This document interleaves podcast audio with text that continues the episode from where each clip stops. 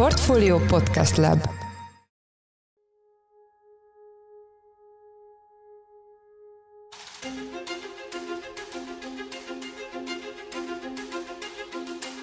Üdvözlünk mindenkit, ez itt az Alapvetés, a Portfólió mezőgazdasággal és élelmiszeriparral foglalkozó podcastja, én Braun Müller Lajos vagyok. Stratégiaváltás jelentett be a Lidl Németországban, amelynek keretében üzleteikben fokozatosan növelnék a zöldségek és növényi fehérjék arányát a húsfélékhez képest. A kiskereskedelmi lánca döntéssel elsősorban a fiatal vásárlóknak akar kedvezni, környezetvédelmi szempontokra hivatkozik és megkülönböztetni magát a konkurenciától. A világ egyik legjobb felsőoktatási intézményének számító Cambridge Egyetem Egyetem hallgatói úgy döntöttek a közelmúltban, hogy támogatják a kizárólag vegán étkezési szolgáltatásokra való áttérést, így a jövőben minden állati eredetű terméket kitilthatnak az angliai egyetem büféiből. Csak két hír az elmúlt hetekből, amelyek jól jelzik, hogy mennyire átalakulóban van a húsfogyasztás társadalmi megítélése Nyugat-Európában. Az elmúlt években egyre másra érkeznek a hasonló hírek, amelyek arra engednek következtetni, hogy különösen a fiatalok körében lényegesen kisebb hangsúlyjal szerepel a mindennapokban a húsfogyasztás, és egyre gyakoribb a vegetáriánus étrend vagy a vegán szemléletmód. A háttérben alapvetően környezetvédelmi megfontolások állnak, de szerepet játszanak egészségügyi, állatjóléti, sőt időnként spirituális szempontok is. Felmerül a kérdés, hogy múló divatról vagy egy tartós trend kezdetéről van ez szó. Képes gyökeresen átalakulni az étkezési kultúránk a klímavédelem, az egészségtudatosság és az állattartás megítélésének változása miatt, vagy inkább csak a hangsúlyok tolódnak el némileg. Mennyire a jóléti nyugati társadalmak elitjének szokásrend rendszere ez. És főleg, mikor hódíthat teret mindez Magyarországon, ahol a hús még mindig az étkezés elengedhetetlen és központi eleme. Mai vendégeink Sziráki Zsófia dietetikus, okleveles táplálkozás tudományi szakember, és Vadovics Edina a Green Dependent Intézet szakmai vezetője. Sziasztok! Sziasztok! Sziasztok! Megosztó kérdés, amiről szerintem nagyjából mindenkinek van véleménye, és valahányszor ez a téma előkerül egy beszélgetésben, akár formális, akár informális keretek között, akkor mindig előjön az, hogy az elődeink szüleink, most itt gondolok akár a nagyanyáink, dédanyáinkra, nem fogyasztottak mindennapos szinten húst. Most ez itt persze nagyon sok családi legenda, meg anekdota keveredik össze, de hogyha ezeket az anekdotákat félretesszük, mi a helyzet most? Mennyire változott meg a húsfogyasztás mondjuk az elmúlt 100-150 évben? Valóban több húst teszünk, mint régebben? A dietetikus mit mond erre? Több kutatást olvastam ezzel kapcsolatban, és ha 100-150 vagy kicsit több évtizedes régiót nézünk, akkor azt láthatjuk, hogy hogy talán egy picit több húst is ettek egy időben a magyarok, és ahogy ilyen gazdasági változások teret nyertek, kedvezőtlen gazdasági folyamatok, ez a húsfogyasztás ugye a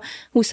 század elejére ez így abszolút lecsökkent, tehát körülbelül egy olyan 27-35 kg hús fogyasztott egy átlagos ember. Azt azért hozzá kell tenni, hogy ezek a mérési módszerek az 1900-as évektől elkezdve lettek pontosabbak, tehát hogy azelőtt inkább becslésekre lehet támaszkodni, de korabeli leírásokban így a 19. századra vonatkozóan ott ha magasabb is volt a húsfogyasztás, ott is inkább ilyen heti háromszori mennyiségre korlátozódott ez a történet, és a 20. századra ahol szépen fokozatosan így újra emelkedett a húsfogyasztás, sőt ennek volt egy csúcsa is így a 80-as években, ahol már tényleg egy ilyen 85 kg-nál is többet fogyasztottunk el személyenként. Arra vonatkozóan azt nem tudom, hogy egy héten hány adagra oszlott el, de alapvetően jóval több húst fogyasztottunk, és ott megindult indult egy gazdasági visszaesés a 90-es években, szépen így elkezdett csökkenni, és a 2000-től elkezdve megint fokozatosan emelkedik a húsfogyasztás. Sőt, egy ilyen kedvezőtlenebb trend is van, hogy most a legújabb adatok, amiket láttam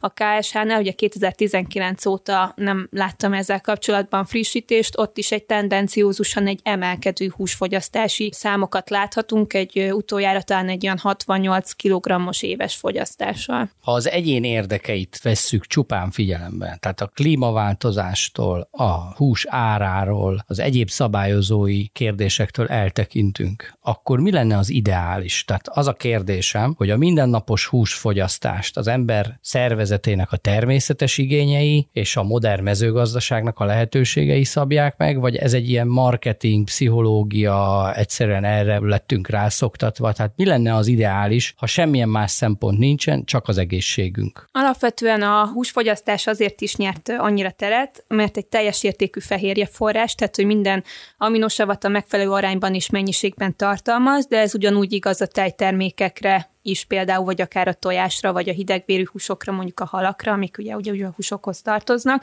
Tehát, hogy igazából az, hogyha valaki elhagyja a húst, és szépen változatosan rakja össze az étrendjét, hiányállapotról nem tudunk beszélni. Az egyik legnagyobb port a 2015-ös WHO ajánlás hozta még be, ami ráhúzta a vizes lepedőt a különböző feldolgozott húskészítményekre, és kritikát fogalmazott meg a vörös húsok fogyasztásával kapcsolatban is. Egy ilyen feltételezett összefüggést találtak, főleg így a bérrendszert érintő, tehát vastag és végbélrák megnövekedett rákkal kapcsolatos rizikóját illetően, és ezzel kapcsolatban egy ajánlást fogalmaztak meg, hogyha te mondjuk egy héten vörös húsból, amiben oda tartozik mondjuk a főként mi sertéshús fogyasztunk ugye Magyarországon, vagy fogyasztunk-e valamennyi marhát, pici birka bárány, minimális lóhúst fogyasztunk, ezek tartoznak ide. Hogyha ebből a mennyiségből hetente elkészítve 350-500 gramnyi mennyiséget nem lépjük túl, és mellette minimalizáljuk a különböző húskészítményeknek a fogyasztását, akkor nem növekszik meg ez a rizikó. Csak az a baj a magyarok táplálkozásával, hogy nem beszéltünk önmagában csak a húsokról, mert nem feltétlen gondolom azt, hogy tényleg csak vörös listára rakjuk a vörös húsokat, és akkor ezzel megvan oldva a történet, mert rengeteg olyan kutatás van, hogy elemeiben problémás a magyar táplálkozás. Tehát a Tét platformnak van több megjelentetett könyve azzal kapcsolatban, hogy a különböző életkorokhoz kapcsolatban milyen táplálkozási problémák lépnek fel itt a magyar lakosságot illetően, és egyszerűen nem eszünk elég zöldséget, gyümölcsöt, ami ugyancsak mondjuk kapcsolódik a bérrendszeri rákos megbetegedések magasabb incidenciájához, vagy éppen nem eszünk elég összetett szénhidrátot, az egyszerű szénhidrátok fogyasztása magas, nem beszélve arról a rizikóról, nagyon magas az alkohol fogyasztása Magyarországon, ami már megint egy ilyen bejegyzett rizikóforrás a rákos megbetegedéseknél, és a dohányzásról még nem is beszélünk. Visszatérve, ez egy nagyon komplex kérdés, szóval nem lehet egy nagyon rövid választ adni, én nem szeretném tényleg egy tiltó listára rakni csak azért a vörös húsokat, mert hogy egészségtelen, mert amúgy nagyon jól hasznosuló fehérjeforrások jó vagy szinten rendelkeznek cinkkel, B12 vitamin, de egyszerűen fenntarthatósági okokból, ha tartjuk is a mennyiséget, fontos ezt csökkenteni. Szóval inkább így egészségi szempontból azt mondanám, hogyha mondjuk valaki tudja tartani azt a mennyiséget, hogy ezekből a vörös húsokból heti mondjuk két-háromszor elfogyasztja maximum ezt a mennyiséget, és a többinél igyekszik arra, hogy vagy csirkehúst választ, vagy halat, vagy tojás, tejterméket, vagy az lenne a legjobb, hogyha egy kicsit nyitottan megpróbálna esetleg növényi alternatívákat feltétként kipróbálni. Pont így a bőti időszak, ez egy nagyon szép nyitása ennek a történetnek, és azzal csökkenteni lehetne a rizikót, és ha a növényi feltétet választunk, talán még a rosbevitelünk is emelkedik. Tehát mindenki magában nézhet akkor, viszont önmagában akkor a húsfogyasztás nem problémás, nagyon nem mindegy, hogy milyen formában fogyasztjuk, azokat a húsokat, és mit teszünk mellé. Környezeti szempontból elég erősen tudok ehhez kapcsolódni. Én sem azt írnám elő, hogy akkor most mindenki egyik napról a másikra hagyja abba a húsevést, bármilyen környezeti szempontból. Itt is nagyon fontos, hogy milyen húsokat eszünk, mennyit, és hogy lett az a hús vagy egyéb állati termék előállítva, mert az előállítási formája, tehát például, hogy biogazdálkodásból származik-e, szabadtartásból származik-e, az is nagyon sokat számít környezeti és egészségügyi szempontból is. Tehát egy, egy egészséges átmenetet lehetne elképzelni, hogy az ember először például kipróbálja, hogy tart húsmentes napokat, és tényleg mi ugyanúgy ezt mondjuk, és most van is egy ilyen hát mi karbonbőjtnek hívjuk, tehát egy klímabarát bőjt, amiben az életmód étkezés részére fókuszálva mi azt ajánljuk mindenkinek, hogy próbáljon ki húsmentes napokat, akár pénteken, ami hagyományosan több vallásban egy bőjti nap volt, és nem ettek húst az emberek. Nagyon jó alkalom ezt tényleg kipróbálni, és egészségügyi jó hatásai is lesznek. Aztán, ha valaki szeretne tovább lépni, lehet ugye több ilyen húsmentes, meg tejtermékmentes nap napot beiktatni, elmozdulni a vörös húsoktól a fehér húsok felé, kipróbálni utána akár húsmentes hónapokat, de tényleg mi sem környezeti szempontból sem azt mondjuk, hogy mindenkinek vegetáriánusnak és vegánnak kell lennie. Csak figyeljünk oda, ahogy mondtam, a mennyiségre, a minőségre, honnan származik a hús. Igen, ugye ez lett volna a következő kérdésem. Tehát ugye én most az elején felállítottam egy értelmezési keretet, hogy ha mindentől eltekint, tekintünk, és csak az egészséget tartjuk szem előtt, akkor mi a helyzet a húsfogyasztással? De ugye az a lényege ennek a mostani beszélgetésnek is, hogy nem tudunk mindentől eltekinteni. És ugye Edinát kérdezem, aki környezetvédelmi szempontból közelít ehhez, hogy azt mindenek előtt tisztázzuk, hogy a húsfogyasztásnak klímaváltozásban van-e szerepe, és milyen szerepe van? Azért kérdezem ezt, mert nagyon ellentétes véleményeket, legitimnek, igaznak tűnő véleményeket hallunk ezzel kapcsolatban. Mi itt az igazság? Most, ha húst teszünk, akkor tényleg hozzájárulunk a klímaváltozáshoz? Van szerepe a hús evésnek, illetve állati, kicsit bővebben véve a témát állati termékek fogyasztásának, mert alapvetően egy személyre számítva átlagban, tehát tényleg most nagyon fontos, hogy átlagokról beszélek, mert tudom, hogy nagyon sok eltérés van, túl sokat fogyasztunk, ami a környezetünknek és a klímának is rosszat tesz, tehát nem csak a klímának rossz ez, hanem biodiverzitás, talajegészség, tápanyagok körforgása szempontjából, vízszennyezés, tehát nagyon sok szempontból fontos téma ez, illetve állategészségügyi szempontból is, állatjóléti szempontból is.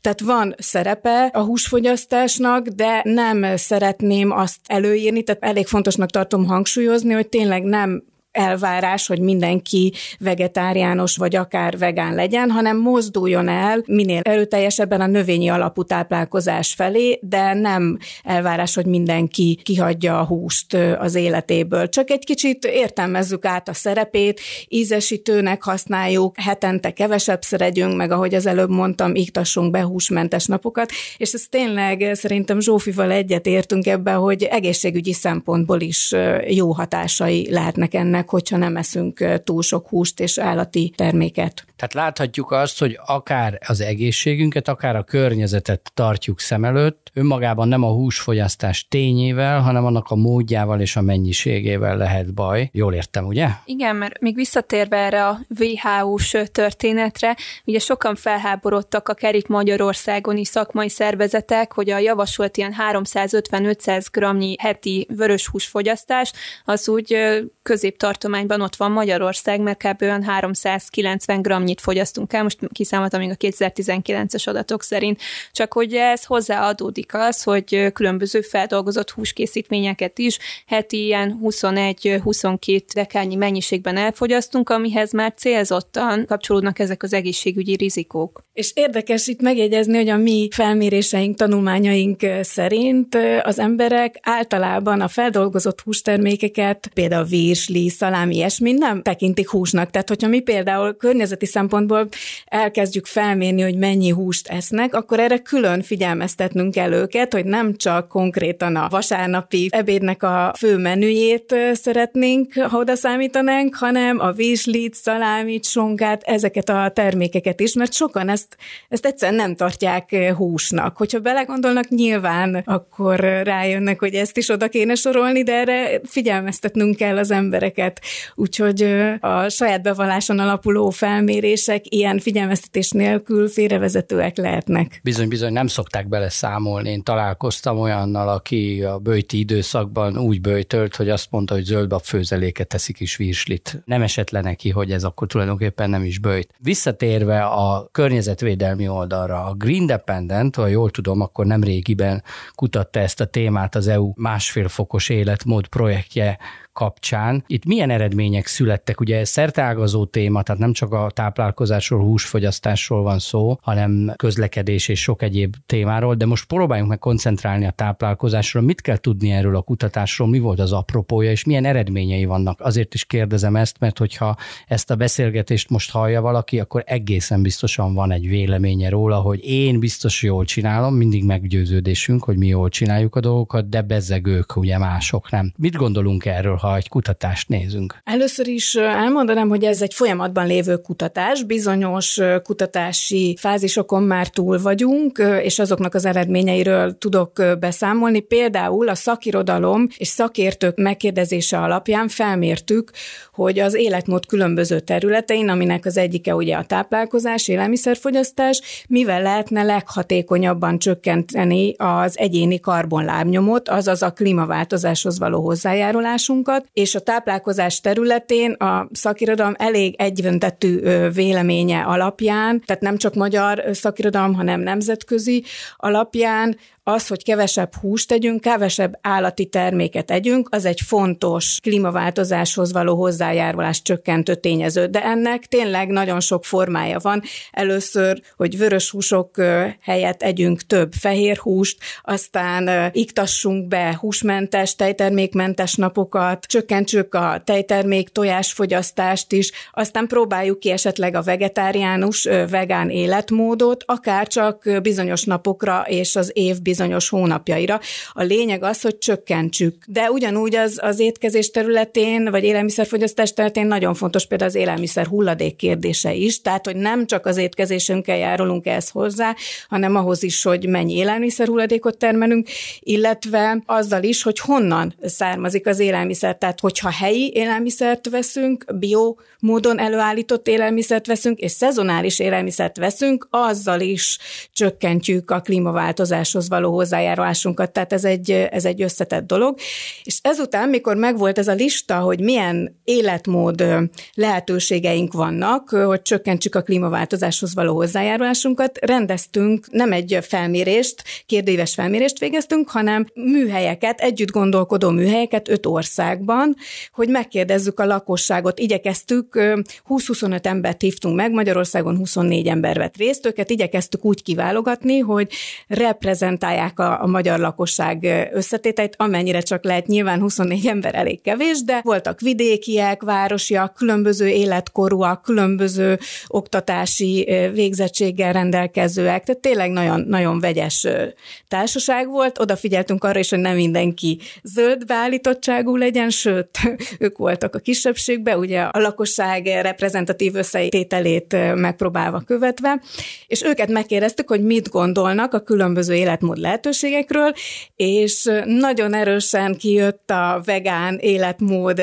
témája. Egyébként nem csak Magyarországon, ezt nagyon fontos hangsúlyozni, hanem a többi országban, Németországon, Svédországban, Spanyolországban és Lettországban is, tehát minden országban ez egy egyöntetű eredmény, hogy a lakosság alapvetően elutasítja, hogy húsmentesen éljen, hogyha drasztikusan egyik napra a másikra átmenet nélkül kell ezt csinálnia. Tehát ebben nem vagyunk egyedül egyáltalán Európában, és nem is tapasztaltunk kelet-nyugati különbséget egyébként, viszont nyitottság van minden országban afelé, hogy fokozatosan térjünk át egy növényi alapú étrendre, csökkentsük fokozatosan az állati termékek arányát étrendünkben. Erre abszolút van érdeklődés a lakosságban, és nyitottság a lakosságban.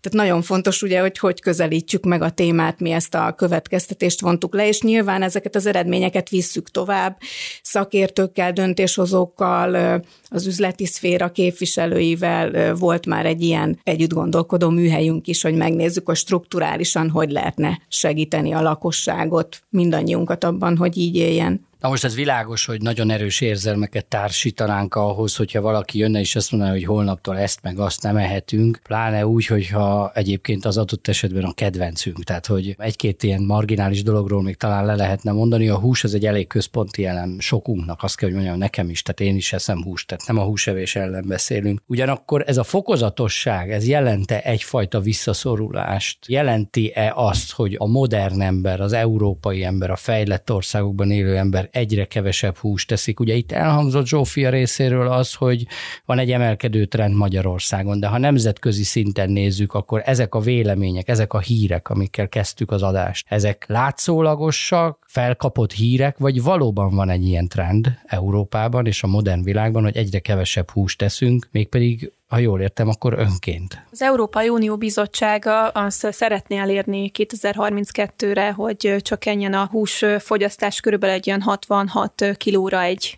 évben, hogyha ezt mondjuk a 2019-es magyar adatokra visszatérek, akkor ez ugye 68 kiló volt, de azért azt hozzá kell tenni, hogy teljesen vakon vagyunk, hogy mi történt a Covid óta, hogy az a fajta gazdasági helyzetváltozás hogyan hatott a, a magyar családok általános helyzetére, hiszen ha láthattuk a, a számokat, nagyon összefügg a, a gazdasági kiszolgáltatottság a hús elérhetőségével, hogy hogyan változott ez a kettő. Igen, hát ugye a Covid-nak az egyik nagy hatása lett, amit szerintem nagyon sok sokan tapasztaltunk a környezetünkben, hogy elkezdtünk főzni. Az nagyon érdekes dolog. Én abba se hagytam, de hogy aki eddig nem főzött, az is elkezdett otthon főzni, és hogy nagyon érdekes, hogy vajon mit, hogy ez vajon megváltoztatta az étkezési szokásainkat, de ha jól értem, akkor ezzel kapcsolatban statisztikai adatok most még nem állnak rendelkezésre frissek, vagy legalábbis egyelőre sötétben tapogatózunk. Hát én úgy látom, igen. Még egy ilyen kis érdekesség, hogy 2019-ben jött ki a kanadai új táplálkozási ajánlás, és ehhez hasonló volt a 2021-es magyar okos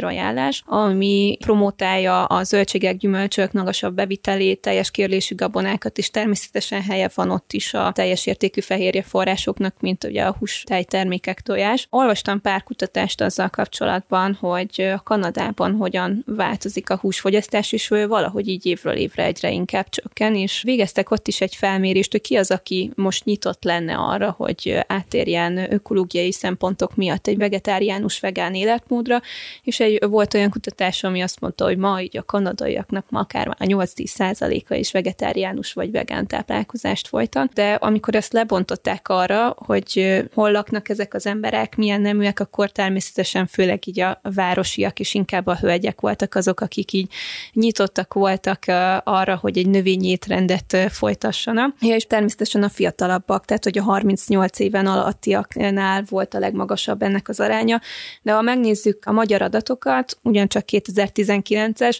ott is az látható, hogy iszonyatosan magas az 55 év feletti magyar lakosságnak a húsfogyasztása. Tehát, hogy itt a 25 évesnél fiatalabbaknál 58 kiló volt, még egy 55 év felett ilyen 83 meg 92 kilogrammos éves fogyasztással is számolhatunk. Mondhatni ez egy generációs gondolkodásmódbeli különbséget is lehet itthon nagy mértékben találni. Én hasonló adatokat tudok Németországról, ami egy kicsit régebbiek, tehát néhány éves adatok, is. Úgy tudom, hogy a teljes népességnek a 8%-a vegetáriánus, ami már szerintem önmagában elképesztő mennyiségű ember, tekintve, hogy Németországban hányan élnek, de különböző rétegekben ez még sokkal magasabb, és úgy tudom, hogy a nagyvárosi egyetemista nők körében ez elérheti az 50% ot ami aztán tényleg nagyon-nagyon kemény. Tehát fiatalok, értelmiségek, vagy leendő értelmiségek, nagyvárosiak, tehát azért ez érdekes, hogy van egy ilyen generációs, lakóhelyi megkülönböztetés. Edina azért is érdekes az, amit az előbb mondtál, hogy ugye a teljes elutasítás az nem csak a magyarokra jellemző, hanem más országokra is, mert azt gondolnánk, pont az ilyen ilyenek miatt kanadai, német adat, vagy akár csak a személyes élményeink, hogy Nyugat-Európában mintha egy picit másképp állnának ehhez. Engedjetek meg szintén egy anekdotát, ami persze nem egy reprezentatív kutatás. Az én feleségem vegetáriánus, én nagy húsevő vagyok, és ha elmegyünk közösen utazni bárhova, akkor általában Nyugat-Európában ez soha nem jelent problémát, hogy hova üljünk be, mit válasszunk, mert fel vannak készülve az éttermek arra, hogy valaki vegetáriánus. Berlini példa, én nagyon szeretem ezt a hatalmas csülkök, német kolbászok, káposzta és nagy korsós sörök, ez az én egyik kedvenc műfajom, és egy ilyen nagyon tradicionális német étterembe ültünk be, és több fogás közül tudott válogatni a vegetáriánus feleségem. Tehát valahogy nem lepődnek meg azon, hogy valaki beül egy ilyen csülkös, kolbászos helyre, és ő mégsem akar húst tenni. És ez általában Nyugat-Európában erre talán jobban felkészültek, és azt gondolom, de lehet, hogy ez csak egy prekoncepció, hogy nem nem a vendéglátás felkészültsége vagy professzionalizmusa van csak e mögött, hanem valami társadalmi hozzáállás is. Tehát nekem nagyon meglepett, hogy azt mondtad, hogy a magyarokhoz hasonló adatok jöttek ki máshol is. Tegyük tisztába egy kicsit ezt most valóban másképp állnak Nyugat-Európában ehhez a kérdéshez, mint Kelet-Európában, vagy ez csak látszólagos? Felmérést erről én sem láttam, viszont amit az előbb mondtál, hogy mindenhol lehet húsmentes ételt is vásárolni. Étteremben, büfében, egyéb helyeken, vagy ha nem is mindenhol, sokkal több helyen, mint Magyarországon. És egyébként a, a magyar műhelyen, amit az előbb említettem, együtt gondolkodó műhelyen, ez volt az egyik dolog, amit megfogalmaztak a résztvevők, hogy jó lenne a hozzáférhetőséget növelni kicsit. Tehát, hogyha az ember be akar kapni valamit, vagy gyorsan megenni valamit, akkor legyen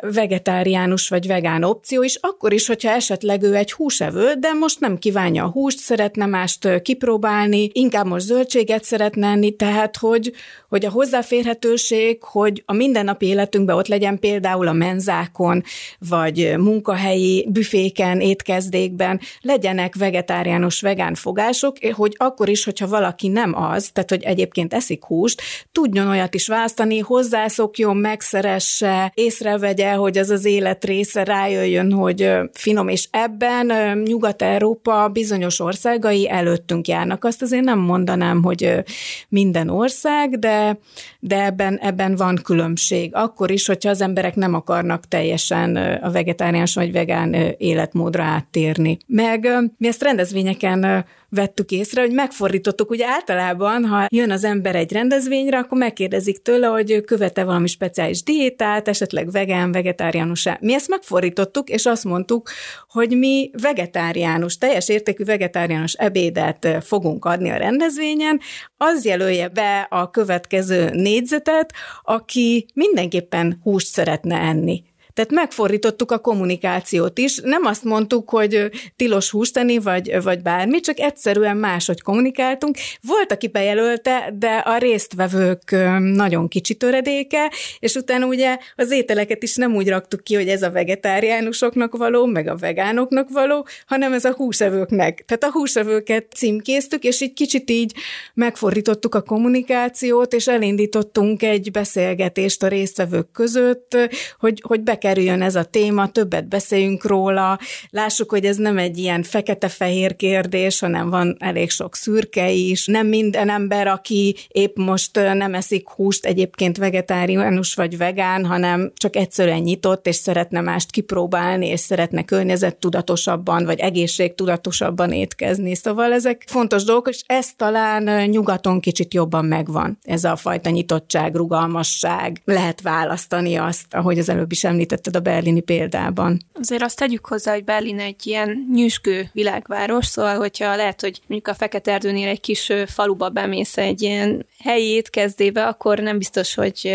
olyan széles felhozatalból tudna a feleséget választani, de abszolút, hogyha átfordítjuk a magyar példára, akkor egy magyaros étkezdébe a gombapaprikáson vagy kifőzdékben ez a rántott gomba és hasonló történeteken túl nem megy tovább a történet.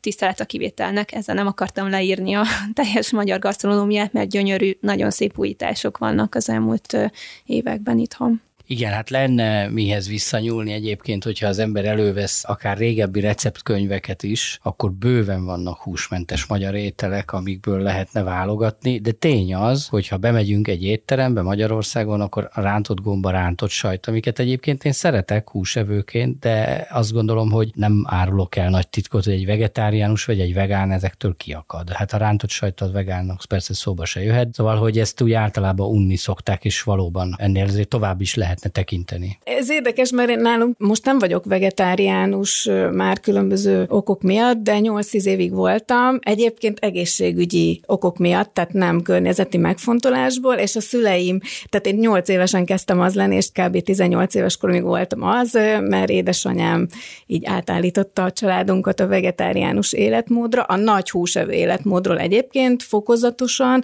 egészségügyi megfontolásból abszolút, meg orvos tanácsára, számára, és hát én így a 80-as, 90-es években éttermekbe vegetáriánusként Magyarországon, hú, nem voltam könnyű helyzetben, és nagyon ritkán szimpla saláta és sült krumpli menünél kötöttem ki, de azóta azt kell, hogy mondjam, hogy nagyon-nagyon sokat változott a magyar kínálat, és tényleg olyan olyan jó ételeket és olyan jó választékot lehet találni, egyre több helyen egyébként, és meglepő helyeken is, szóval egy, szeretném egy kicsit átbillenteni, mert tényleg sok helyen nem lehet találni, viszont sok helyen és egyre több helyen lehet nagyon jó választékot találni. Érdekes, hogy említetted a 80-as, 90-es éveket, tehát van ugye egy időbeli változás, és elhangzott az is, hogy ugye a generációk között is van egy hozzáállásbeli változás, sőt, hát ugye ezt ki lehet mutatni, hogy az idősek több húst tesznek. Valóban így van ez akkor, hogy a fiatalok akkor jobban nyitottak erre? Ezzel kapcsolatban még egy kis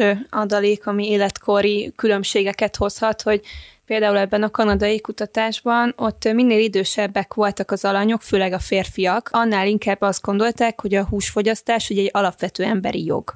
Tehát, hogy így, és a fiatalabbak, azok meg annál inkább nyitottak voltak arra, hogy, hogy ez nem tartották alapvetésnek, hogy ők húst fogyaszthatnak. Tehát, hogy nagyon markáns különbségek vannak igen így a gondolkodásban. És nem is csak az alapvető jog, hanem még aztán hozzá lehetne tenni, hogy státusz is, tehát hogy sok húst eszik valaki, vagy vörös húst, főleg mondjuk például steaket eszik valaki, az azért bizonyos szinten státuszszimbólum is, hogy azt megengedheti magának, hogy van ilyen, ő ki tudja fizetni. Ezen is kell dolgoznunk, hogy ez kicsit megváltozzon, hogy nem az, hogy soha ne együnk ilyesmit, csak hogy megváltozzon kicsit az élelmiszerek státusza és hozzáadott вот különböző értékek, belegondolt normák, hagyományok. Érdekes, hogy említettétek ezeket a szempontokat, mert például a férfiak nők közötti különbségről szerintem majd, hogy nem egy külön adást lehetne. Tehát nagyon érdekes az, hogy mit tekintenek valid ebédnek vagy vacsorának férfiak és nők, de nem akarok sztereotípiákat felállítani. Ezt tudok mondani ellenpéldát. Szintén anekdota saját családomból, hogy amikor a férjemmel megismerkedtem, akkor nagyon sok húst evett, és el se tudta képzelni, hogy jól lakik hús nélkül. Tehát komolyan, én akkor még így a vegetáriánus korszakom végén voltam, és azóta is egyébként nagyon kevés húst eszek, tehát tényleg, és nagyon megnézem, hogy honnan van a hús. Gyakorlatilag növényi alapú étkezést folytatok. Ehhez képest, hogy a férjem el se tudta képzelni, hogy ő jól lakjon hús tartalmú étel nélkül, mára még nálam is kevesebb húst eszik. És nem erőltettem, tehát abszolút hagytam, hogy menjenek a dolgok, csak nyilván főztem olyan ételeket, meg a családomban is főztek olyan ételeket, a barátaink is, kipróbáltunk, és ez így fokozatosan átalakult. És most már egyáltalán nem gondolja azt nyilván, hogy nem lehet úgy jól lakni. Tehát ez, ez megváltozik, erőszak az, az nem teszi jót neki, de a támogató körülmények igen. Igen, egyébként a, az elfogadás oda-vissza szerintem nagyon-nagyon fontos lenne, de tény az, hogy én is nagyon sokat fejlődtem a feleségem mellett, tehát nagyon sok olyan receptem van most már, amiben egyáltalán nem kell hús. A státusz szimbólumra visszatérve, szóba jön itt Ázsia kérdése. Azért is kérdezem ezt, mert Ázsiában mondjuk nevezzük nevén Kínában, de azért más országokat is meg lehetne említeni. A középosztály az elmúlt egy-két évtizedben rohamos mértékben nőtt. És a növekvő középosztály számára valóban vonzóak lettek bizonyos státuszszimbólumok. Egyébként nem csak az étkezés tekintve, például mondjuk a turizmus, ez egy nagyon érdekes dolog, hogy a kínaiak tömegei hogyan fedezték fel maguknak a turizmust mondjuk az elmúlt húsz évben. Számukra is a táplálkozásban elindult egyfajta változás, olyan értelemben, hogy tömegek felfedezték maguknak az olyan európaias ételeket, mint a tészta, tejtermékek akár, húsfogyasztás, európai borok. Tehát valahogy ő nekik is van egy olyan érzésük talán, de lehet, hogy ezt csak én látom így, hogy minthogyha így különböző luxus vagy annak vélt dolgokat évtizedekig elhanyagoltak volna, mondjuk a szüleik, a nagyszüleik, és akkor most ők megtehetik, hogy akkor autót vesznek, Velencébe utaznak,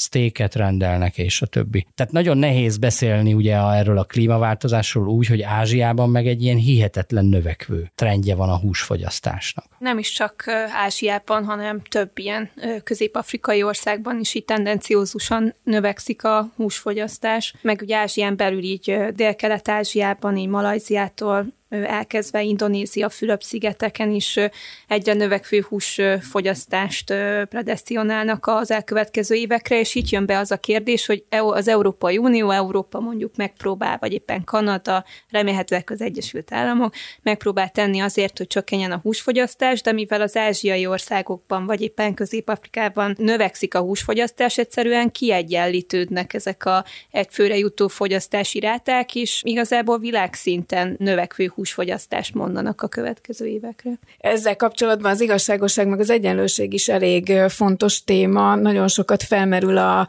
klímaigazságosság, a klímával kapcsolatos tevékenységek, programok kapcsán, hiszen van egy csomó olyan ember, aki nem azért nem eszik húst, mert egészséges szeretne lenni, vagy környezettudatos szeretne lenni, hanem egyszerűen nincsen rá pénze, nem teheti meg, és ez nem is csak Ázsiában, hanem akár Európában is. Tehát így nagyon fontos, hogy odafigyeljünk, hogy igen, egy elég széles rétegnek csökkentenie kell, és nagyon fontos, hogy csökkentse, viszont vannak elég sokan, akiknek még valamilyen szinten akár növelnie is kell. Az egy nagyon nagy kívás, hogy velük megértessük, hogy van ennek a növekedésnek egy plafonja, akár egészségügyi, akár környezeti szempontból. Mert ugye azt mondják, hogy mi megtehettük, itt. Mi most úgy döntünk, különböző megfontolások alapján, hogy csökkentjük, de tőlük miért várjuk el, hiszen ők eddig nem tehették meg. Tehát ez egy, ez egy nagyon kritikus és érzékeny kérdés, ami így szerintem bejön a húsevés és állati termékek fogyasztása kapcsán, amire oda kell figyelni. Igen, a gazdasági szempontok ugye azért is jelentősek, mert nagyon sok esetben azért a történelmi távlatban azt látjuk, hogy azt eszik az emberek, ami rendelkezésre áll, megfizet megfizethető,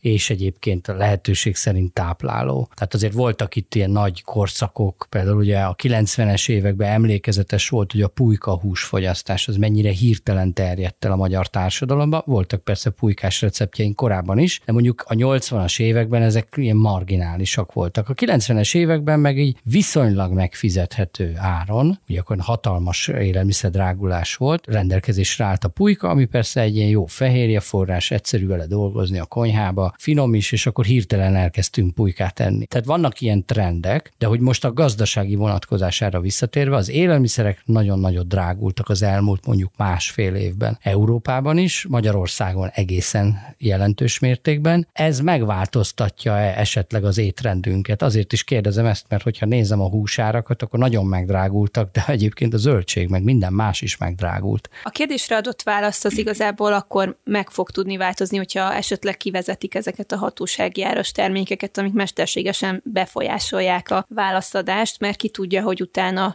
hol áll meg a húsdrágulás, és akkor mennyire lesznek nyitottak a magyar emberek, hogy alternatívákat keressenek a feltétekre. De sajnos ugye így is az Európai Unió országai között a végén kullogtunk a zöldség és gyümölcs bevitel kapcsán. Feltételezhetően ez tovább csökkent a drágulásnak köszönhetően. Esetleg még azt a trendet eh, lehetne megnézni, így eh, a COVID kapcsán említetted, hogy az emberek elkezdtek főzni, amit még elkezdtek csinálni egyre többen, vagy elég sokan, hogy kertészkedtek. Elkezdtek újra ültetni, palántázni, zöldséget, gyümölcsöt termelni, illetve nagyon megnőtt a helyi élelmiszer hálózatok népszerűsége. Tehát az emberek elkezdtek többet vásárolni különböző doboz, szatyor és egyéb helyi élelmiszerrendszerekből. Tehát, hogyha meg tudnánk ezeket a trendeket tartani, meg megerősíteni, erősíteni különböző intézkedésekkel, akár a médián keresztül, de természetesen pénzügyi intézkedésekre is szükség van, akár a zöldség, gyümölcs, főleg a helyének a, az áfája mekkora legyen, legyen-e témák kapcsán, akkor meg lehetne talán fogni ezeket, és kicsit a zöldséggyümölcs fogyasztás felé irányítani az embereket. Egyébként a zöldséggyümölcs fogyasztásra visszatérve, az valóban egyébként valahol tragikus, hogy a magyarok kevés zöldséget meg gyümölcsöt fogyasztanak, mert a magyar mezőgazdaság, a szívem csücske azért ezt nagyon nagy mennyiségben és jó minőségben képes előállítani. Tehát, hogy azt tegyük hozzá, hogy Magyarországnak egyébként nagyon jók az adottságai, a magyar agráriumban történtek beruházások is, persze még lenne hova fejlődni, de hogy egyébként a magyar zöldséggyümölcs ágazat azért elég jó adottságokkal rendelkezik, és hogy érdekes, hogy, a, hogy éppen a magyarok nem fogyasztók ilyen téren. Igen, főleg akkor szokott minimálisra csökkenni a válaszadások száma, amikor megjegyzem a kitöltőnek, hogy a burgonyát ne számítsa be a zöldségbevitelbe. Igen. Még azt tartottam így fontosnak megjegyezni, hogy mint ahogy említetted, hogy mindenki kivonult a kiskertekbe, vagy ezt a termelőktől kezdte el beszerezni az árut, hogy kicsit közelebb került magához így a termeléshez. Talán ezáltal is lehetett csökkenteni az élelmiszerpazarlást, mert a rohanó életmódunkban azt tényleg nem szabad elfelejteni, hogy mint egy ilyen üvegház, vagy így ki, kitesszük a semmibe egy fal mögé azt, hogy mondjuk feldolgozzák a húst, és hogyha megkérdezem, hogy ki szokott tenni mondjuk csirkét, vagy marha húst, és akkor felteszik kb. a ott ülők 85%-a a kezét, és amikor megkérdezem utána, hogy ki az, aki mondjuk le tudna vágni egy csirkét, akkor fennmarad pár srácnak, most én voltam sztereotip, a keze, hogy na, meg egy-két lányzónak is, de a többség ugye teljesen visszahőköl attól, hogy én ezt hogy tehettem fel ezt a kérdést, hogy ő meg tud-e ölni egy állaton. Persze nagyon sok állatjóléti kérdésről is tudnánk beszélni, de aki húst fogyaszt, annak igenis ismernie kéne ennek a hátterét. Most nem arra szeretném kérni az embereket, hogy magamat sem mondanám azt, hogy akkor én most megyek a vágóhidakra minden héten, de egyszerűen el kell fogadnunk azt, hogy hogyan kerülnek ezek az állatok feldolgozásra, hogy tiszteljük az élelmiszereket. Ez is segíti a, az élelmiszerpazarlásnak a mérséklését, hogy nem az van, hogy megvesszük a védőgázas csomagolású csirke pulyka mellett, vagy valami hasonlót, berakjuk a hűtőbe, jobb esetben feldolgozzuk, rosszabb esetben pedig akkor már is dobjuk ki. A másik nagyon fontos kérdés, hogy szinte mindenhol csak színhúst lehet látni. Ez egy klasszikus ilyen nyugati irány, hogy már az ilyen úgymond alantosabbnak tartott húsrészeket a hentestől egy-két helyen meg lehet vásárolni, de mindenhol tényleg csak a színhúsokat pakolják ki, és hogyha elmegyünk egy kínai negyedbe enni egy étterembe, vagy meglátogatunk Ázsiában egy országot, akkor láthatjuk, hogy ott a húsnak nagyon sok részét feldolgozzák. Persze itt is azért megvan a határa, hogy tudom, beültem egy étterembe, és az ételek fele valamilyen bélből készült. Nekem is megvan az én egyéni határom, hogy mit szeretnék megkóstolni, vagy mit szeretnék beilleszteni az életembe ennyire talán nem voltam akkor nyitott, hogy egy ültőhelyemben, de azt a fajta nyitottságot, ami mondjuk az ázsiai országokban jellemző a, a húsfeldolgozással kapcsolatban, azzal igenis erre nyitottaknak kéne lennünk. És ha belegondolunk, ennek is volt nálunk is hagyománya. Tehát például régebben, vagy akár még a mai disznóvágásokon minden részt feldolgoztak, minden részt hasznosítottak, és hát az én családomban a csirkefogyasztással kapcsolatban is az a hagyomány, hogy amikor volt csirke, az általában egy, egy nap volt egy héten, akkor nem csak a legfinomabbnak tartott részeket ették meg, és akkor volt három csirke, mert nem tudom én, hat csirkecomb, hanem egy csirke volt, és azt osztotta el a család, és meg volt, hogy ki melyik részt eszi, melyik héten, de minden részt megettek, és a belsőségekből, egyéb összetevőkből is készítettek élelmiszert, tehát teljesen abszolút egyetértek, hogy ezt a hozzáállást is, hozzáállásunkat is javítani kell. Egyrészt meg meg kell ismernünk, hogy honnan jön a táplálékunk zöldség, gyümölcs is, de a tejtermék, hústermék is. Tehát itt is van jelentősége a helyi élelmiszerhálózatoknak, ahol általában van lehetőség arra, hogy az ember elmenjen a gazdaságba, sőt, mint a hálózat vásárlója, akár dolgozzon is ott, megismeri, hogy milyenek a folyamatok.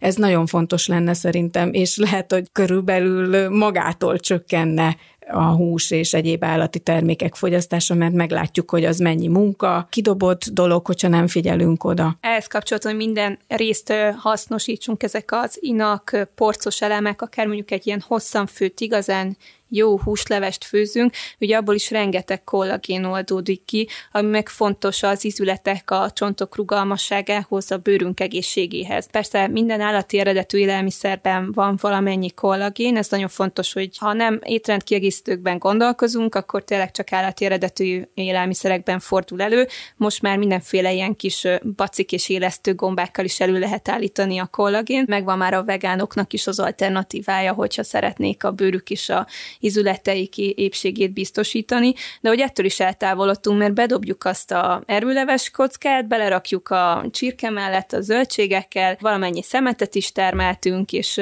azokkal a jótékony alkotó elemekkel meg nem kezdtünk semmit, ami a rendelkezésünkre is állhatna. Az én húslevesem minimum négy órát fő. Remélem akkor egyébként majd az arcbőrömön, meg az ízületeimen is ez előbb-utóbb látszódni fog. Próbáljunk meg egy végkövetkeztetést levonni. Mi az, ami történni fog, mi az, aminek történnie kellene, elfordulunk a hústól a következő évtizedekben, vagy, vagy ellenkezőleg lehet, hogy inkább a helyére kerül, és megpróbáljuk úgy értékelni, ahogyan azt kellene, és nem, nem minden nap enni a kukába dobni. Mi fog itt történni? Egy divatról van szó, vagy tényleg megváltozik a, az életünk? Talán máshogy nézünk a húsra és állati termékekre, én ezt emelném ki, más szerepet kapnak, kicsit átértékelődnek. Fontos része a, az állat az ökológiai rendszereknek is, tehát tehát nem szabad abba gondolkodnunk, hogy abszolút kiiktatjuk, de teljesen máshogy kell rá nézni, át kell értékelni az állati termékek, hús szerepét az étrendünkben is, és kicsit rugalmasabbnak, nyitottabbnak, kísérletezőbbnek,